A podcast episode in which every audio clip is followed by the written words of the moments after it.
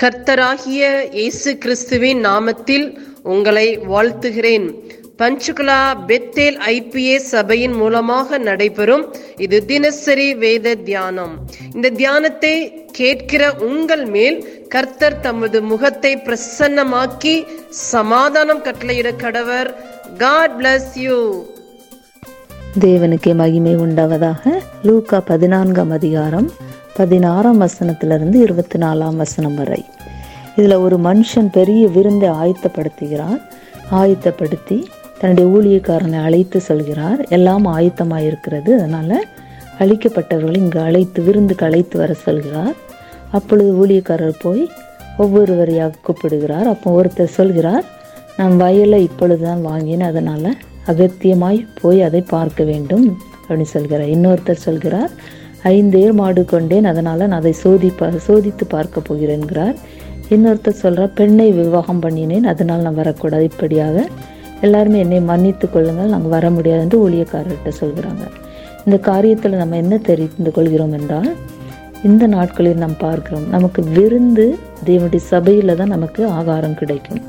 ஆனால் தேவனை விட்டு தெரிந்து கொள்ளப்பட்டவர்கள் விசுவாசிகள் தேவனை விட்டு உலக காரியங்களுக்கு முதலிடம் கொடுக்கிறதை நம்ம பார்க்கிறோம். சொந்த காரியங்கள்.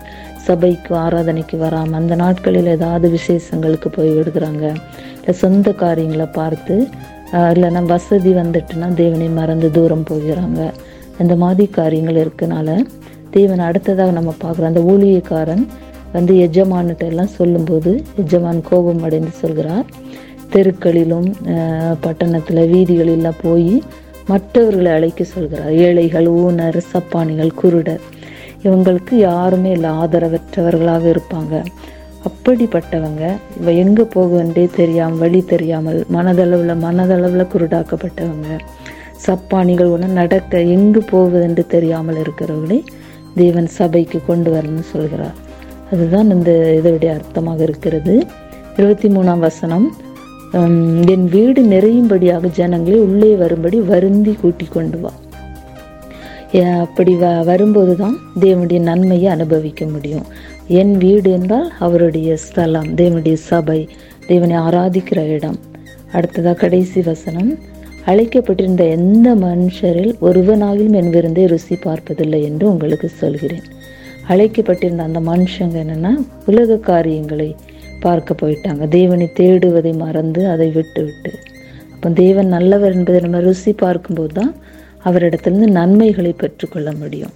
இந்த வசனத்தின்படியாக நாமும் தேவனுடைய சமூகத்துக்கு வருவோம். அவருக்கு முதலிடம் கொடுவோம் உலக காரியங்களை விட தேவனுக்கு முதலிடம் கொடுக்கும்போது தேவன் நம்மை ஆசீர்வதிக்கிறவராக இருக்கிறார் இயேசுவின் நாமத்தினாலே இந்த வசனத்தை கேட்கிற ஒவ்வொருவரையும் நீர் ஆசிர்வதிப்பீராக.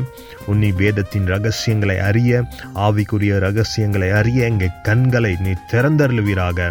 இயேசுவின் மூலம் ஜெபம் கேளும் நல்ல பிதாவே. ஆமேன்.